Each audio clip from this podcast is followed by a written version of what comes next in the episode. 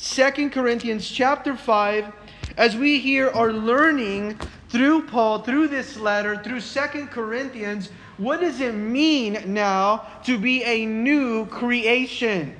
Now, today's title of today's message means a new creation. Why? Because this is exactly why Paul has been talking about in the last two chapters in regards to the transformation and the focus that God has given us. He, he's been talking about and setting it up for two chapters to bring us to this place now. Now, what has he been mentioning? He's been mentioning, well, I'm focused on heaven. He has a focus for heaven, he's told us already. And this focus for heaven allows him to put his eyes on eternity. Not his eyes on temporal things, but his eyes on eternal things. And he's telling us this focus puts my eyes on things that are eternal. I remove my eyes from things that are temporary, he's told us. And he told us that he's able to do this as he realizes that his affliction is just for a moment. That there's so much peace in that, realizing that when I look to heaven, I realize that the affliction, that the pain, that everything that I'm going through today, it's only for a moment. It's only for a moment. And I know that the body that I have is only just a tent. And when I'm absent from this tent, I'm going to be present with God. Therefore, with that being said, he says, I make it my aim. I have a goal, I have a target. I, I, I have something that I'm working towards, and that's to please God. You see, when you know that this is just a tent, one day I'm going to be before God, I want to please Him, Paul is saying. I don't want to please people because it was too easy at this time for the prophets, for the apostles, for the disciples, even for those that were false apostles to rise up and teach a doctrine to be pleasing to people. How many of us today know that God has not called us to teach something to please people? He has called us to teach the undefiled, not watered down, uncompromising Word of God. And there's he saying, I just want to please the Lord. And I'm motivated to please Him. What motivates me to please Him the most is that I know that one day I will stand before the judgment seat of Christ and I will be held accountable. Does that motivate you at all today? If you, if you came demotivated today, maybe discouraged today, maybe you're thinking that, you know, the enemy wants to come after me or everything in my life is not going well. I pray that you would be motivated to please God, knowing this, church, knowing this that one day you will stand before God. No one will be excused, no one will be exempt. No one's time to stand before the judgment seat of Christ will be looked over. We will all stand in that divine appointment that day and answer to the things of what we did on earth. And that's what he's been telling us. Everything that we did on earth will matter in heaven because he will try your works by fire. And whatever lasts in that fire, your motives will be exposed, your intentions will be exposed, the true motivation of your mind will be exposed, and whatever remains there is really what was there to glorify God. Now, do you see why he wants to please him with such a pure heart? Because he knows one day he's going to stand before God and he cannot remain hidden. Sometimes we think that we can hide our agenda or a motivation to man, and yes, sometimes we can. But understand, God is looking straight at your heart right now. And He understands why you do what you do. He knows why you really do it. And when you stand before the judgment seat of Christ, you will answer, you will be held accountable. Therefore, Paul is saying, I want to displease him because I know one day I cannot be hide before God.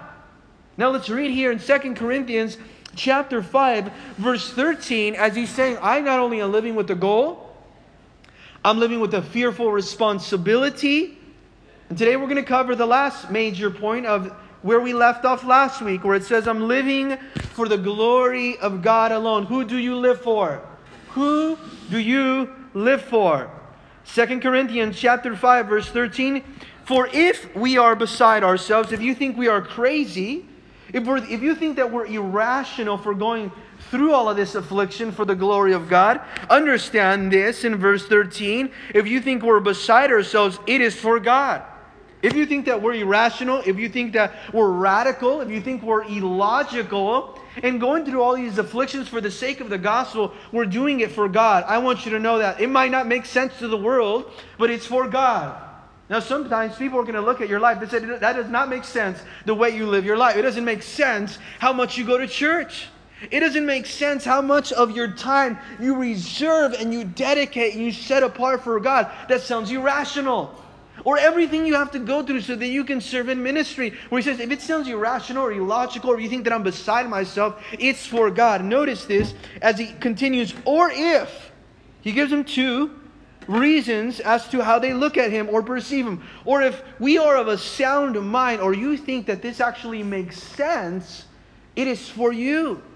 The New Living Translation reads this verse like this If it seems that we're crazy, it is for the glory of God. And if we are in our right mind, if you think we're in our right mind, it is for your benefit. Now, why is he saying this? Because either way, one or the other, they were looking at Paul and they didn't necessarily understand why he did these things. And in verse 14, he introduces as to why. Do you not understand why I'm doing this? Why you're doing this all? Why you're putting yourself through this? It's because the love of Christ compels us. Now, that's the answer that we should have for the world. I'm going through the pain, I'm going through the trials with this attitude. I'm going through it with this perspective, with this mentality, with this focus, because the, the love of Christ compels me. That's why. It motivates me. It's the driving force. It's my motivation. It's what keeps me going. The love of Christ compels us not only that I'm going to have to answer to him one day, but it's the love of Christ that's compelling me. Verse 14 For the love of Christ compels us. It is the motivation, it is the love of God that keeps me on the right path, that guides me on the right way. It is His love that changes me. It is His love that dominates my life now. It controls me. It is the love of Christ that compels. It is pulling me in with His gentle cords of love, drawing me in with His love. Therefore, this is why I live this way. How many of us can really say it's the love of Christ that compels me? It's not the money that compels me. It's not the world that compels me. It's not that next title, the career that compels me. It's the love of Christ that compels me and that it, it moves me. I'm moved by the love of Christ. Now, he tells us this in verse 14 as we go on. It's the love of Christ that compels us because we judge thus that if one died, we've come to this conclusion that if one died, then all died as well. Now, what does he mean by this? If one died, he's talking about Christ. The love of Christ, the same love that led him to die on the cross for our sins, that love motivates me to live my life for him. Now, when you look at the cross, it should motivate you, it should change you, it should transform you from your mind to your heart to your actions. Does it do anything to you when you look at the love of Christ? When we look at the cross, it's not just a symbol to remember back at what Christ has done, it's also a symbol to remember what Christ wants you to do as well to die to self.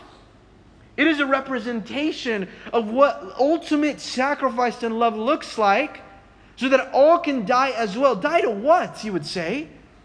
Well, all would die to self. Paul is saying here, the love of Christ compels me because I've come to the conclusion if he died for me, then I also have died to self so that I can live for him. Notice this, one died for all. First John chapter 2 verse 2 tells us this. He himself, he himself Jesus is the sacrifice that atones for our sins. He is the one that pays the price for our sins. Not only for our sins, but notice this, but for the sins of all the world. Now, I love this because Jesus Christ paid the price and He atoned for your sins and for my sins, but not only for my sins, for the sins of all the world. It's not just secluded to a race, an ethnicity, a demographic, a region, or a certain people. He died for all. Circle all in your Bible that you would understand that. He died for all so that us, our response, should be that, you know what, now that I know that Christ died for me, I'm going to die to self, to my desires, to my agenda, to my wants, because He died for me so that I can live for Him. See, Christ did not go to the cross to die on the cross for your sins so that you can live your old life. And I want us to remember that. He didn't go to the cross so that you can live your old life. He went to the cross so that He can give you a new life, a changed life, a transformed life, a better life, a life that's living for Him, a life that has been freed from the power of sin. So, because He was my substitution and He paid the price for my sin, I can now identify with that act of love with a responsive act of love and saying, I'm going to die to self so I can live for Him. Notice in verse 15, he sums it all up. Speaking of the death of the cross, speaking of a new life in Jesus Christ, and he said, and he died for all. Again, he's going to define what this means. He's going to take us in, in very simplistic terms. This should be the mission statement of the Christian.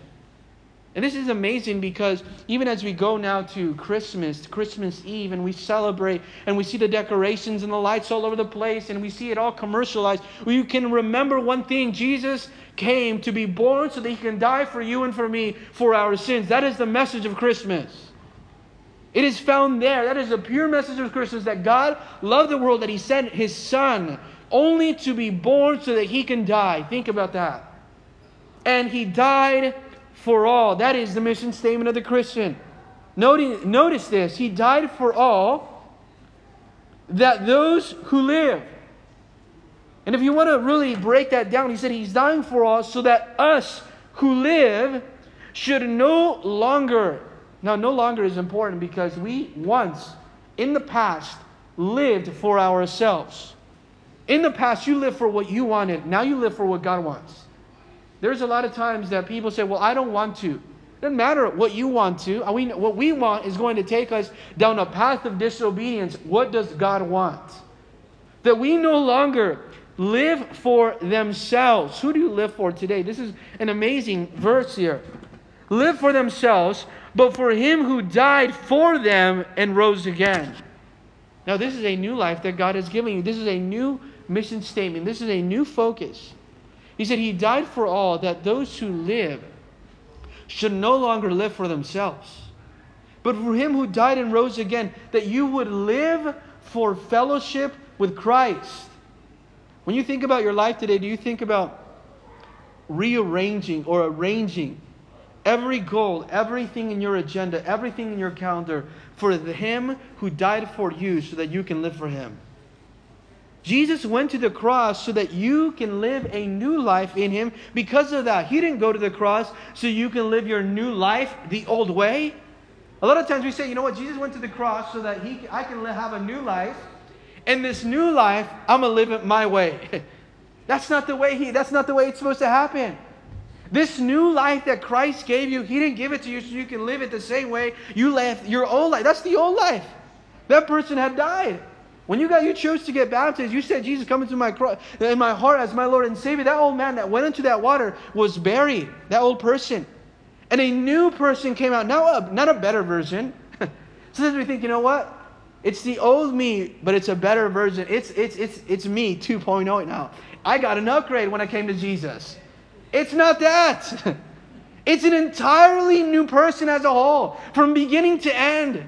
Is it, did he, you didn't come back just kind of mend? Did he kind of fix something and said, all right, I just need to work on this? He said, I'm going to give you, I'm going to make a new person, an entirely new person out of this. Brand new completely. And that's why in verse 14 it should make us ask the question, who do you live for today? Who do you live for today? Because you can say you live for God, but if you're living your life the old way, you're really not living for God then. We have to make that distinction. We have to know how to distinguish that. We have to discern that. I'm just living my old life again. This is not living for Christ. And he's saying he died for those that they who live should live a new life and live for him. In Romans 6:11 says this, likewise you, not someone else, likewise you reckon yourself, consider yourself dead indeed to sin. I, we consider ourselves today, we're dead when it comes to sin. When it comes to sin, I'm dead. Reckon yourself, consider yourself dead to sin, but I'm alive to God in Christ Jesus our Lord. We're alive to Christ Jesus our Lord. We're dead to that old person. That old desire, we're dead to that. And we are alive now to Christ Jesus our Lord. It is a new person living for Christ because he died for me so that I can live for him. Now, in Romans chapter 12, verse 1 and 2, later on, Paul tells the church of Rome, look what he tells them now. Based off what Christ did for you. We could even, let's illustrate it even more to our time. Based off of Christ being born, based off of Christmas. Think about this. I beseech you, therefore, brethren, Romans 12 1, I beg you, I urge you, I command you today, if you're listening, please understand this message. I beg you, I command you, I, I, I, I exhort you, I encourage you by the mercies of God. How many of you guys think right here that God has been merciful upon your life? That He forgave you? Amen. He's forgiven us. And where would you be without the mercy of God? We wouldn't be here. We'd be lost. I beg you because God forgave you, he's saying here. I beg you because God overlooked your sin because of his son Jesus Christ. I beg you because of that. That now you present your bodies a living sacrifice. That now you come with your body and say, Lord, I am the sacrifice. A lot of times we don't want to sacrifice. The entire Bible is about self sacrifice to live for God, dying to self. That you present your bodies a living sacrifice. How can I be a living sacrifice? Staying away from sin. There, that's how you can start. A living sacrifice. A, a sacrifice that's for the not world, but a sacrifice that's for God. Think about this. Before Christ, we were a sacrifice for the world. That's what we were. We were a living sacrifice, but we were for the world, that living sacrifice. Now that living sacrifice is holy, think about what it says here acceptable to God, which is your reasonable service. What, what does that mean, which is your reasonable service? Based off of what Christ did, the only reasonable, rational reaction that should come from the life of the believer is to say, Lord, I'm going to live a life of obedience to you now. That is the only thing that makes sense. Do you understand that, church, today? The only thing that makes sense when you realize that God forgave you is to say, I must offer my body. I must offer my life now as a living sacrifice, holy and acceptable to God. This is my reasonable service. This is the only thing that makes sense. This is my ministry. My life is my ministry. Not going to church is my ministry. My life is my ministry. So anything that, costs, that comes in the way of God, I'm going to move that to the side because my life is my ministry and it's going to involve some sacrifice because it's for God. Now, notice what it says here this, and do not be conformed to this world. You cannot say that you're living for God if you're conformed to this world, to the pattern of this world, to the trend of this world. This world has trends and has patterns that is swaying us and pulling us away from God. Do not be conformed to the world. You know what conform? Do not look like the world. You weren't designed, God didn't go to the, die on the cross for your sin so that you can look just like the world. It says, Do not be conformed to this world, but be here transformed. Be changed. Be renewed by the renewing of your mind, that your mind changes now, that you may prove what is good and what's acceptable and what's the perfect will of God. What is your life today proving? Does your life prove the will of God? Or does your life prove something completely opposite of that? God went and sent his only son Jesus so that you can prove with your life. You can prove his will with your life. You can prove what it means to live for him. And we go back to 2 Corinthians chapter 5 verse 16. Look what he tells us now. Therefore from now on from now on. Can we say that today from now on December from from today December the 8th 2019, from now on, I've made a decision. This, this has to do with someone that's made a decision in their mind from now on. I love this. Therefore, from now on, we regard no one according to the flesh. Because we live for God, since we live for God, we don't evaluate things by the world standards. From now on, now. You see, from now on, I'm not measuring my goal, my success. I'm not measuring anything else, Paul is saying here, from the world standards. From now on, we regard no one or nothing according to the flesh, or we don't evaluate things. We don't have a worldview just like the world anymore. We don't have the, the, the, the world's mentality. From now on, our mentality has changed. You see, because Christ made this new life possible through Jesus because Jesus has made this way possible because of the cross, our old earthly attachments are far less important. Think about the things that you so choose to protect. And you're protecting those things, the things of this world that maybe you have that you work for so hard. Maybe it's something that you've always wanted. But he's saying, but from now on, those things that used to mean to me so much, they don't mean that much anymore to me anymore because I'm living for God. The mentality that I had one day, it has changed now because I live for God now. Therefore, from now on, I evaluate no, no, nothing according to the flesh. From now on, I don't look at the things the way I used to look at them. Because I have now a different point of view. I don't look at things from an earthly, human point of view. How do you look at things? How do you now see things? Everything else is far less important as it once was. The things that used to matter, they don't matter that much anymore. The way that I perceive things, I don't perceive them anymore because I have a different viewpoint in life as a whole now because I have a changed worldview because Christ has died for my sins and now I live for Him. When you, when you live for Christ, He's changed everything about us. And how, what, how, does, how does it that he doesn't evaluate everyone according to the flesh? Because he's not looking at the things that he can see, he's looking at the things that he can't see. He's not being attached to his own body because he knows it's only an earthly tent and that one day he's going to be in heaven. That's why because he walks by faith and not by sight, because he doesn't glory in appearance, but he's looking and searching for the things of the heart. Do you see how everything about Paul is spiritual? These are spiritual decisions that he's making. Because now I live for God, everything else is much less important now. Nothing competes for him. See, because of all these reasons that Paul is giving us, we can look at not the image of the appearance that we're so used to looking, we look at the substance of the heart because we have been transformed now. And I look at things differently now, he's saying in verse 16, even though, verse 16, we have known Christ according to the flesh. Even though I've known him in the flesh, I don't look at things in the flesh anymore even though I know him in the flesh, I don't look at things in the flesh anymore because now I, I know him differently. Even though we know him according to the flesh, Christ according to the flesh, yet now we know him thus no longer. There was a time where I knew Christ only in the flesh, but I don't know him like that any longer. There was a time where I knew about him. You see, Paul had heard about Christ. Paul maybe had talked to eyewitnesses about Christ. And he says, you know, one day we, we knew Christ in the flesh. And one day we measured things from the flesh's point of view.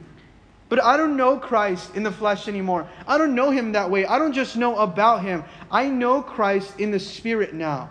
Because I've been born again, I have been transformed now. And because I know him in the spirit and not in the flesh anymore, because I've been born again, I remember him and I know him now through the Holy Spirit that's changing my life. See, it's not only enough to remember Christ according to the flesh, it's not only enough to know about him, you must be transformed by him. And that's what he's saying. I don't know him that way anymore. I have a genuine relationship with Jesus Christ.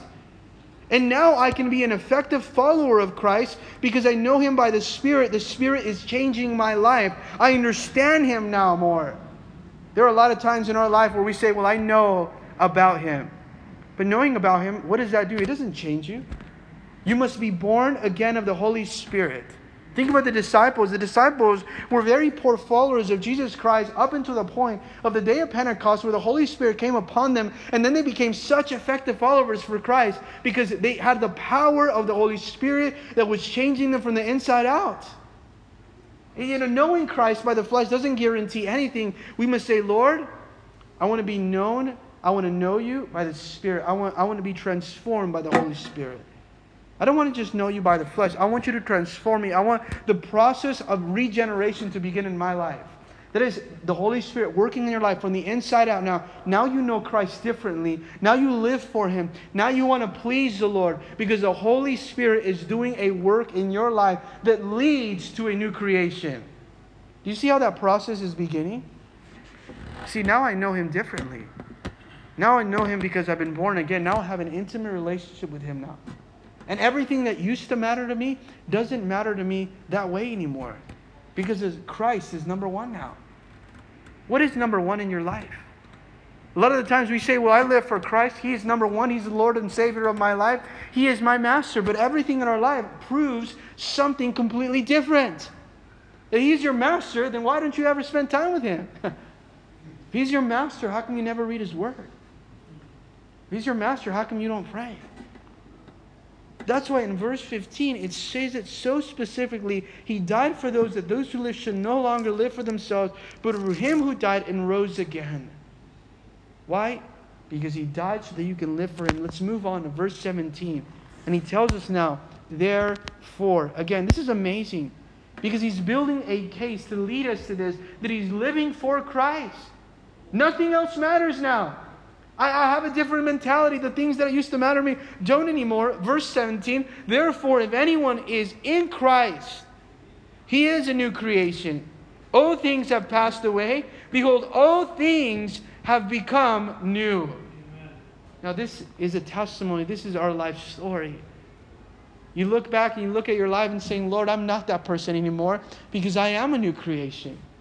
I remember when I used to identify, you would think to the world, I used to identify to those desires that I had those cravings, I had that hunger. That's what I wanted to do. But now I don't have the desire. I don't have that craving. I, I don't want to do those things anymore because the Holy Spirit is in my life and I have a craving, a desire to be in the Word of God. I am a new creation. And I love how it says here in verse 17 if anyone is in Christ. Now, this is a promise that we have in verse 17. This is a total promise here in verse 17. If you love promises of the Bible, this would be one. because it says, if anyone. Now, that's where the promise starts. If anyone. It doesn't say just if, if some people. He's saying, if anyone, if anyone what? Is in Christ. He is a new creation. Do you see how you can read that differently now? If anyone is in Christ, he is a new creation. Who is a new creation? Those that are in Christ. It's impossible to expect a new creation from those that are not in Christ. There are times in our life that we expect a new creation from someone, a new life from someone. They're not in Christ. Why are you expecting a new creation? However, it's not impossible or it's not unusual for someone that's a new creation to say, I'm a Christian, because they have an absolutely new life. Let's read what it says here now. If anyone is in Christ, he is, that person is. This is a promise only to those who are in Christ. It's not a promise to those that are not in Christ. This is not a promise to those that are not, for living who are in themselves, those that are in religion, those that are in a, a goal that leads only to them. Is not a, a promise for those that are in something or someone else. That's not a promise for them. Or I, I'm into that. I'm in that. That's not a promise for that for those. It's a promise for those that are in Christ. Those are a new creation. Those people are a new creation. And it tells us this all things, the past, has passed away. Behold, look, understand. Now it says in verse 17, all things have become new. Wasn't that amazing? Oh, you not only have been forgiven, you also have been changed in verse 17. That's amazing. God not only forgives you, He also changes you. His goal, His end goal is not to just forgive you. Sometimes we think as long as God has forgiven me, I'm living a Christian. That's not a Christian. Not only forgiven, it also means repentance. It also means transformed. That's a Christian. Being more like Christ. It doesn't mean I come and I raise my hand and Jesus Christ has forgiven me my sins. I got baptized, I'm going to heaven. No, it means forgiveness and it means changed. I am a new creation. All things have passed away. I've been restored to the plan and the will of God. I'm fellowshipping with God. All things are made here or have become new. Notice that word become. Because it's not something that happens overnight. It's something that you are constantly changing as a new creation. Uh, we are a new creation today, but we are going to consistently be changed to that new creation every single day. Do you notice what this says, what this means? That our old life is past. We don't have to go back to that. I can have a new life now. In Colossians chapter 3, verse 3, it tells us this For your, you died, your old life, you died, and your life is hidden or your life is covered in Christ, in God. Now, Now our life is hidden, it's, it's covered, it's secluded, it's secured with Christ. And God now, because I am a new creation, because I am in Christ, it doesn't mean you're perfect. It means that we're consistently being changed by the power of the Holy Spirit to be more like Jesus. It, what makes a new creation, you would say? Only God can do that. Sometimes we pray and say, I'm going to make a new creation out of my husband if that's the last thing I do. You know? I'm going to make a new creation of that wife that I have. My kids, I'm going to show them what a new creation looks like when they get home today. the only one that can do the new creation, that work, is Christ Jesus. Because it's the work of the Holy Spirit. It's only something that God can do in, in someone's life. This is, isn't just I'm turning an, over a new leaf. It's, this is not a New Year's resolution, a new creation. This is you saying, I'm, I'm done living for myself. I'm done with the ego. I'm done with the pride. I'm done with the selfishness. I'm living for Christ from here on out. And it's not something that God does for us. I want you to know it's not new creation is not something he does for us. New creation is something that he does in us. Does that make sense? It's something that God does in us. He does it in our own life.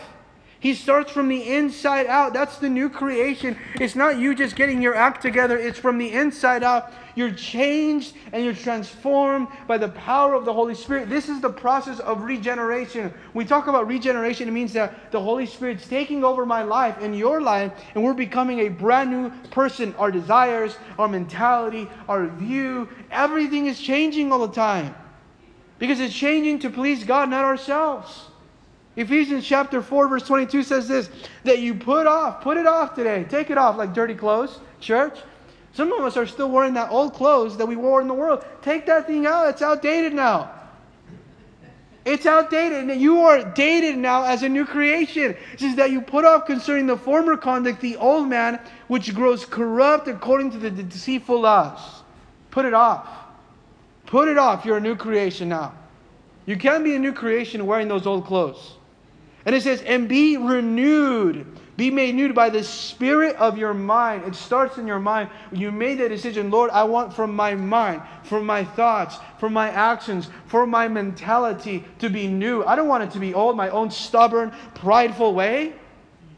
And it says here now, renewed by the spirit of your mind, that you then put on the new man, which is created according to God in true righteousness and in holiness. The old man is created according to corruption. The new man is created according to holiness. Notice that in Ephesians 4, verse 22, what does it say? Put off and then put on. A lot of us, the reason why we have not put on that new clothes, that new garment of Christ now, that we have not put on what we have been clothed by the mercy and the grace of God, we cannot put that on until we first take off the old man.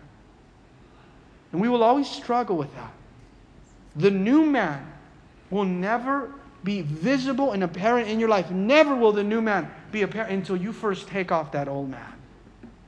That's why he says, from now on, my mind has changed. Because from now on, I've taken off that old man so that I can put on the new man. The new man will never come on. The, the Lord has this, this beautiful thing about doing it with the Holy Spirit. The Holy Spirit will not clothe you if you're clothed already with something else. And sometimes we're clothed with sin, we're clothed with corruption, we're clothed with the old self. The Holy Spirit says, I will not clothe that. We have to put this off. All things are become new. How do they become new? This is the language. All things have become new is the language from God's word of God's perfect will, of God's perfect workmanship, of God's recreated work in your life. He wants to do something new. Isn't this amazing that He wants to do something new here?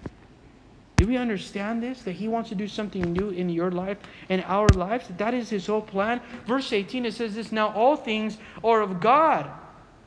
Now, this entire process, it's of God. And I want you to underline this because this is the work of God. This is not a work of man.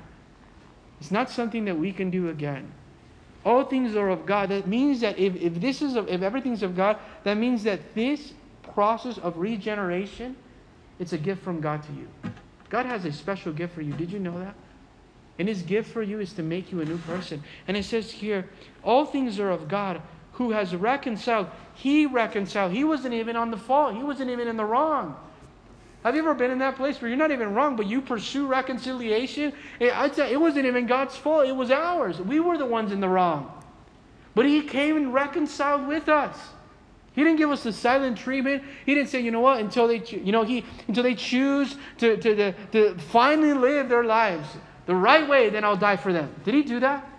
Did he die? Did he wait for you to get your life together and then he's, all right, I'm ready to die for you? Would that have been love? Sometimes we want to forgive people that way. Let me see some change and then I'll forgive you. That's not what Christ did. I love that Christ died for us while we were still in the wrong because that demonstrates true love. I'm, he said, I'm not expecting anything. I'm still going to forgive you right now while you are in sin. Notice what it says in verse 18. Now, all things are of God who has reconciled. It's from Him, it's a gift of Him. He reconciled us to Himself. This is amazing that God's grace and mercy, this is His work while we were guilty. Do you understand how grateful we can become to the Lord when we understand this doctrine? That while we were guilty, while we were guilty, He went and still died for us. He did not wait for us to get our act together. He went to die for us in the middle of our sin. And it tells us, says, He reconciled us to Himself through Christ Jesus or through Jesus Christ. How did He reconcile? He had to use His Son Jesus, a perfect sacrifice, so that me and you can have the forgiveness of our sins. Jesus went to pay for the judgment of our sins. He says, Someone has to pay for forgiveness. God said, I'm going to forgive them, but I, someone has to pay for it for the price of their sins. So he said, My son will do it. Ultimate sacrifice, ultimate demonstration of love. He said, Someone has to pay for it, though. I'm going to send my son because I love them that much. I'm not only willing to forgive them, I'm willing to give my son to pay the price for their sins. I don't know. When I think about this, for God so loved the world that he gave his only son, I, I mean, that's so much so. I can't even understand that love now that I have a son. I cannot understand the Lord saying, you know what, in, only, the, in order for people to be forgiven, you must be willing to give me your son so that he can die for other people's sins. I would say, no way. but that's how much God loved us. They say, I love them so much. I'm going to give what I love the most to show them how much I love them. I'm going to give my I'm going to give me I'm going to give my son so that he can die on the cross. He can pay the price for their sins. If somebody else held you accountable for someone else's sins, how would you feel? Christ Jesus was held accountable for our sins. And he paid the price for our sins. And look what it says here. He reconciled us to himself through Jesus Christ and has given us the ministry of reconciliation. He did it Everything is of God, and He has given us this ministry of reconciliation. What does reconciliation mean? It means to remove all enmity, eh, to remove all hatred, to, to remove all division, and to leave no room, no impediment that would come in the way of unity and peace. That's what reconciliation means. Now, because of Jesus Christ, there's unity and there's peace between you and the Father. That's what reconciliation means. There's no division. That means there's unity and peace. Reconciliation means that. Reconciliation means that, that our sins separated us, but God reunited us. That's what separate reconciliation means. In Romans chapter 5, verse 10, it says, For if we were enemies, we were reconciled to God through the death of his Son. We used to be enemies with God. Our sin made us enemies with God. But he reconciled, he removed everything that was standing in the way of unity, everything that was standing in the way of peace, everything that was standing in the way of forgiveness. And it says, if we were enemies, we have been reconciled to God through the death of his Son. Much more, having been reconciled, we shall be saved by his life. What does reconciliation mean? When you think about you reconciling to someone, and you realize I, I was, uh, uh you know, enemies with that person, that person and I didn't get along. We didn't talk. We don't even remember why didn't we talk anymore. Somebody was wrong, either me or them. Do you understand the relationship we had with God? We were in the wrong, and God said, I'll still go die for, for you even while you're in the wrong. And he died for us so that we can have fellowship now. We're reconciled now. I can call that person now. I can spend time with that person now. I can go in and we can we can share one another's emotions and feelings and spend time with one another. What does this mean? That's reconciliation now. There is no reconciliation without unity. There's no reconciliation without peace. And that's exactly what Jesus Christ did. He said, Let me bring you back into fellowship. Let me bring you back into peace. Let me bring you back into unity because one day your sin separated you, but Jesus came and said, Let me bring you back in to fellowship with the Father. And He brought you, let me introduce you back to the Father. That's reconciliation. Verse 19, that is. And he's going to define reconciliation for us again. In verse 19, that is here that God was in Christ. Oh, this is there's so much theology and doctrine here. God was in Christ. God here made himself man in the form of a human and became Jesus. God was in Christ. Notice that. Christ, Jesus, is God Himself. And don't let anyone tell you otherwise. Jesus is God. He's not Michael the archangel. He's not a prophet. He's not anything else. Jesus Christ is God. And look what it says here now that in God was in Christ reconciling. When he came in the form of his son Jesus Christ, he was working to reconcile. This was his plan the world to himself. What was he doing? He came so that the world can be reconciled to himself, so that all of us can be reconciled to himself. That is the plan of the gospel. That is the good news. That, that's what it's called good news. Good news. I used to be far from God. Now I'm close. In order for there to be good news, what does there have to be also? Bad news. Bad news was I was on my way to hell. Good news is I'm not on my way to hell anymore. because of what Jesus did. You want to evangelize to someone, tell them that I have bad news or good news for you. Bad news is if you don't have Jesus, you're on your way to hell. Good news is because of Christmas, he sent his son Jesus down the cross. You don't have to go there no more. If you just put your faith and your trust in Jesus Christ, that is the good news. He's reconciled you. Now let's look at the plan of reconciliation through the gospel. In verse 19, and it says this that God was in Christ reconciling the world to himself, not imputing, not charging them, not accusing them, not holding them accountable. This verse, it's so important for us. He didn't charge the world for their sin. This is amazing. He didn't charge you for your sin, not imputing, their trespasses to them. He didn't charge you for your sin. He didn't ask you, He didn't tell you you're at fault. He didn't come and ask for you to be able to pay for the sacrifice of your own sins. He did not impute their trespasses to them. He didn't say, This is all your sin, pay for it. He did not charge you for your sin. That's so amazing that God doesn't charge you for your sin, that He didn't hold it against you. He didn't hold your sin against you. In fact, he said here, He has committed us to the word now, the word of reconciliation. Now, why is this so amazing? It's amazing because of the fact that God did not hold your sin against you. But He sent His Son, and now He's given you, there's an important here word, and it's the word word. he's given you the word of reconciliation. Now, He came to die for the world, He came to die for me, and now He's giving you the word of reconciliation. What is that word? That's the message.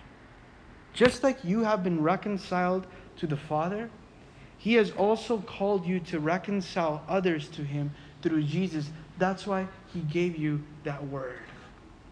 God's given, He has a word for you today, and that word is reconciliation. God has a word for you today. That word is reconciliation. If you are motivated by reconciliation, just like God reconciled me to Himself through His Son Jesus, He also has given me this same word, reconciliation. That is the message of Christmas. He's giving me the message of reconciliation today.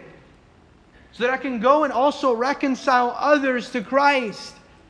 I can reconcile others to the Father. In Romans chapter 3, verse 24, it says this being justified freely by his grace, he made you right with God, and it was free. He did not charge you anything. He did not hold it against you. He did not condemn you for it. He gave you a free gift. He justified you. He made you right in the eyes of God through his grace. Through the redemption now by rescuing you from the penalty of our sin that is in Christ Jesus. He did it through Christ Jesus. Now, He did that for me. He's given you also a word. What are you going to do with that word that God has given you? Are you will you do anything with the word of reconciliation that God has given you? He's given you the word of reconciliation. So that we can take that very same word of reconciliation and take it to others. But what does that mean for us? We cannot reconcile anyone if we are not reconciled to God first. He's going to talk about how he's an ambassador, representative later. But first, he must know before I can be an ambassador, I must first be reconciled to God. I must be have unity with God. I must have peace with God. Are you at peace with God right now? Are you at peace with God? Or is there something in the way of standing from your peace with God? Are you at fellowship with God today? What is it that's standing in the way from your peace and your fellowship with God? What is it? Is it your old life? Is it you as a Christian saying, I'm living as a Christian, but my old life? That will stand in the way of peace with God. I, you might think that you have peace with everything else or everyone else in life and that you're okay. If you do not have peace with God, your life is empty. If you're not at, at, terms with God, if you don't have unity with God in such a way, guess what? Nothing else matters. And that's why he said, therefore, he died so that those who live should not live for themselves, but for him who died for them and rose again. Who do you live for? Because when you start to live for Christ, you realize, I'm reconciled to him. I have fellowship. Do you have fellowship today? Do you have fellowship with God? Do you have peace with God? Because it's until that moment, and then we can say, you know what? I want them, I want others to also have peace with God as well. I am a new creation. Everything else in the past passed away. God's given you a new life. And that new life, He hasn't given you so you can live to please your coworker, your boss, your wife, your husband. He's given you the new life so you can please Him with that new life. Your new life wasn't given so you can please your old self. Your new life was given so that you can please God. Let's go ahead and pray. Lord Heavenly Father, we thank you, God.